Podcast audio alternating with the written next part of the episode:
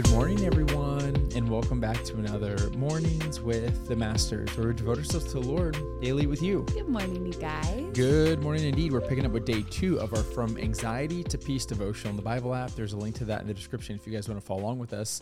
And as always, I'm going to read the scripture, then Tori's going to pick up the Devo. Let's do it. The scripture is Philippians chapter 3, verse 1, and it says this Whatever happens, my dear brothers and sisters, rejoice in the Lord.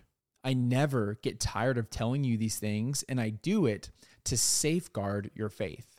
The devotional says this In Philippians 4 6 and 7, the Apostle Paul challenges us to be anxious for nothing. Instead, we are to pray and give thanks.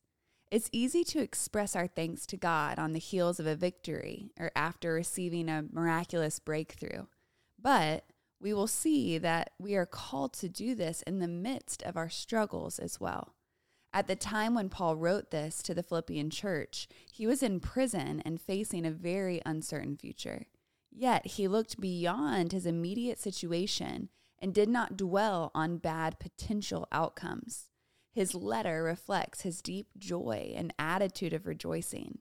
Just two verses before calling us to vocalize our gratefulness, he commands us to always rejoice by telling us to always rejoice. This implies ongoing or habitual rejoicing. Then, to drive home his point, he immediately repeats the command Again, I say, rejoice. He shows us that even in the middle of our pain, we can choose joy and praise God. Mm. I don't believe Paul is asking us to drum up insincere gratitude. I think he is challenging us to give thanks where we should, even in the midst of whatever current struggle we are going through. It's so good. Sorry to interrupt. That's really good. I have found that there is always something to celebrate. Even during some of the most difficult trials I have faced, there have also been things I'm thankful for. And meditating on those and voicing my gratitude to God helps transform my perspective and recalibrate my mind. An overload of negative or stressful thoughts can create a general sense of impending doom. But when I choose to state my gratefulness to God instead of focusing on a negative feeling, I often experience the weight begin to lift. This is so good. I love it. And the start of that last paragraph really kind of like triggered me. An overload of negative or stressful thoughts can create general sense of impending doom hello media, like hello news, yep. hello sometimes social media. Mm-hmm. And we have to safeguard our eyes. Like, what is it? The, the eyes are the windows to the soul. It's like mm-hmm. we have to safeguard ourselves because that's so true. Whenever you're feeling that many negative thoughts or, or stressful stuff, yeah. it can it can feel paralyzing. Yeah. It can just lead us to think that well, there's no hope what are we going to do here there's no there's no joy to be found but that's a lie from the pit of the enemy yeah. and so another thing i just wanted to point out this this really stuck with me was that verse i read it ends by saying this and i do it to safeguard your faith yep. so it says I, I, I say no matter what happens rejoice in the lord I never get tired of telling you this, and I do it to safeguard your faith. So, what safeguards our faith? Rejoicing in the Lord. Yeah. And again, you're not rejoicing in your current difficult circumstances. You're rejoicing in the Lord, yeah. the creator of heaven and earth. For where does my help come from? You know, like we're rejoicing in Him. We're not rejoicing in us or a situation, we're rejoicing in Him. And He is worthy of our rejoicing. Yeah. And it should help us take our eyes off of that feeling of impending doom, of just a constant, perpetual cycle of negativity. And put it on the holy, righteous God who's worthy of our gaze. And so this just gets me fired up to make sure that we are protecting our faith, we're safeguarding it, we're putting correct boundaries in our lives to make sure that we're not just going to feel paralyzed by all the stresses flying around. Yeah, it's so good. I know that we talk about this all the time, but again, I'm going to say it. This is when you need to take an inventory of your life. What are you watching? Who are you listening to? What songs are you listening to? Like, the things that you are consuming will consume you.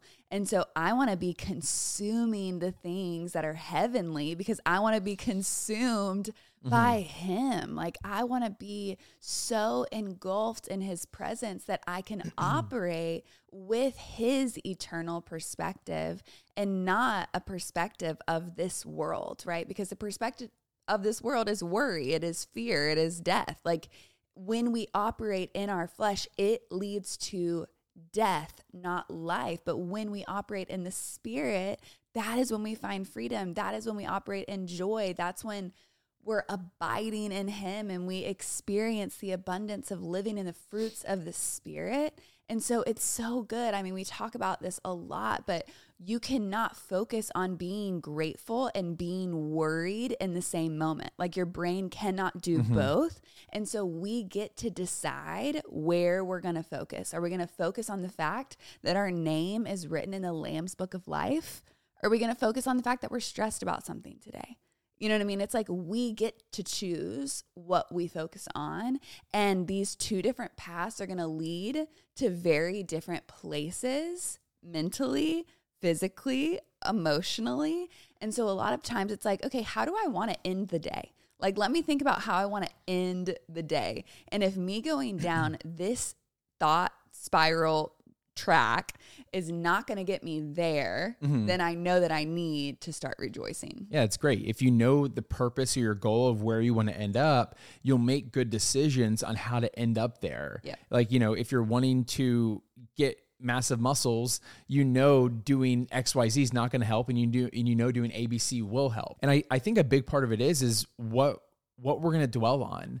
Are we going to dwell on our hardships? Mm-hmm or are we going to focus on who dwells within us, who helps us in our hardships? And so it's really just a mindset shift, it's a posture shift. And it doesn't mean that what you're going through, what we're going through, isn't difficult. What we're saying is, is that there's something else further that we can look to, just like Paul did whenever he was imprisoned. He was chained to people and he was rejoicing. And so we need to take that. The Bible was written that way on purpose. God did it on purpose so we could see examples of people of the faith rejoicing through their hardships. And so I just think this is incredibly powerful for us because just like what we talked about in the first day, we don't want to marry our trauma. We don't want to marry our dysfunction. We don't want to marry the our stress or our anxiety or our worry. Yeah. That doesn't make it not real. It just means that we can look beyond it and we can have hope and we cannot stay there. Yeah. Amen. Want to pray some out? I do. Dear Heavenly Father, Lord, we just thank you for how good you are. Father, we thank you for redeeming us, for saving us, for walking with us day to day, for allowing us to come into your throne room um, and pray and be with you, walk with you, and talk with you, Father there is always something to rejoice in, even in the midst of difficult situations. Father, we rejoice even more loudly, Father. We boast in your goodness, Father. I pray that you would help us be disciplined in our celebration and in our rejoicing of you, Father. I pray that the enemy would have no foothold in our mind and in our thoughts, Father, but that your Holy Spirit would be so alive and active inside of us, helping us make our thoughts obedient to you. Would we fix our eyes on you today and not our worries, not our problems, not our anxieties, Father, not the stress, not the things going on in this world, but you. Father, would you help us fix our eyes on you? We pray these things in Jesus' name. Amen. Amen, God. Amen, God. If it's cool, I'd love to say one more thing because I just I just feel like we need to remember if if the stress and anxiety or worry in your life is is being caused by the enemy, don't stand for that. Mm-hmm. Like resist him and he must flee. Kick him out of your life. Take your thoughts captive. Take this seriously because there are people like me who struggle with your thoughts. Mm-hmm And this is not something that we just want to accept as normal. And I know that we just talked about this, but I'm just getting fired up about making sure that we're kicking him. He has no place here. Yeah. Kick him out of your life. Take the power back. You have authority through the blood of Jesus Christ to remove those toxic, negative uh, talk tracks out of your life. Yeah. And that doesn't mean it's going to happen like it, it, might go away right now, may come back 30 minutes later, but you have a responsibility to kick him out of your life and you have the authority to do so. And you are powerful through Christ. And so let's not forget that. Let's not play the victim cards. Let's not marry our victim status. Let's remember that we are victors through Christ. So, amen. Anyways, now's the perfect time to break out the worship music, break out the journal, and continue pressing to the Lord. Yes, and y'all don't forget that you are God's masterpiece. And don't forget that we love you. We love you guys, and we're talking to you tomorrow. Adios.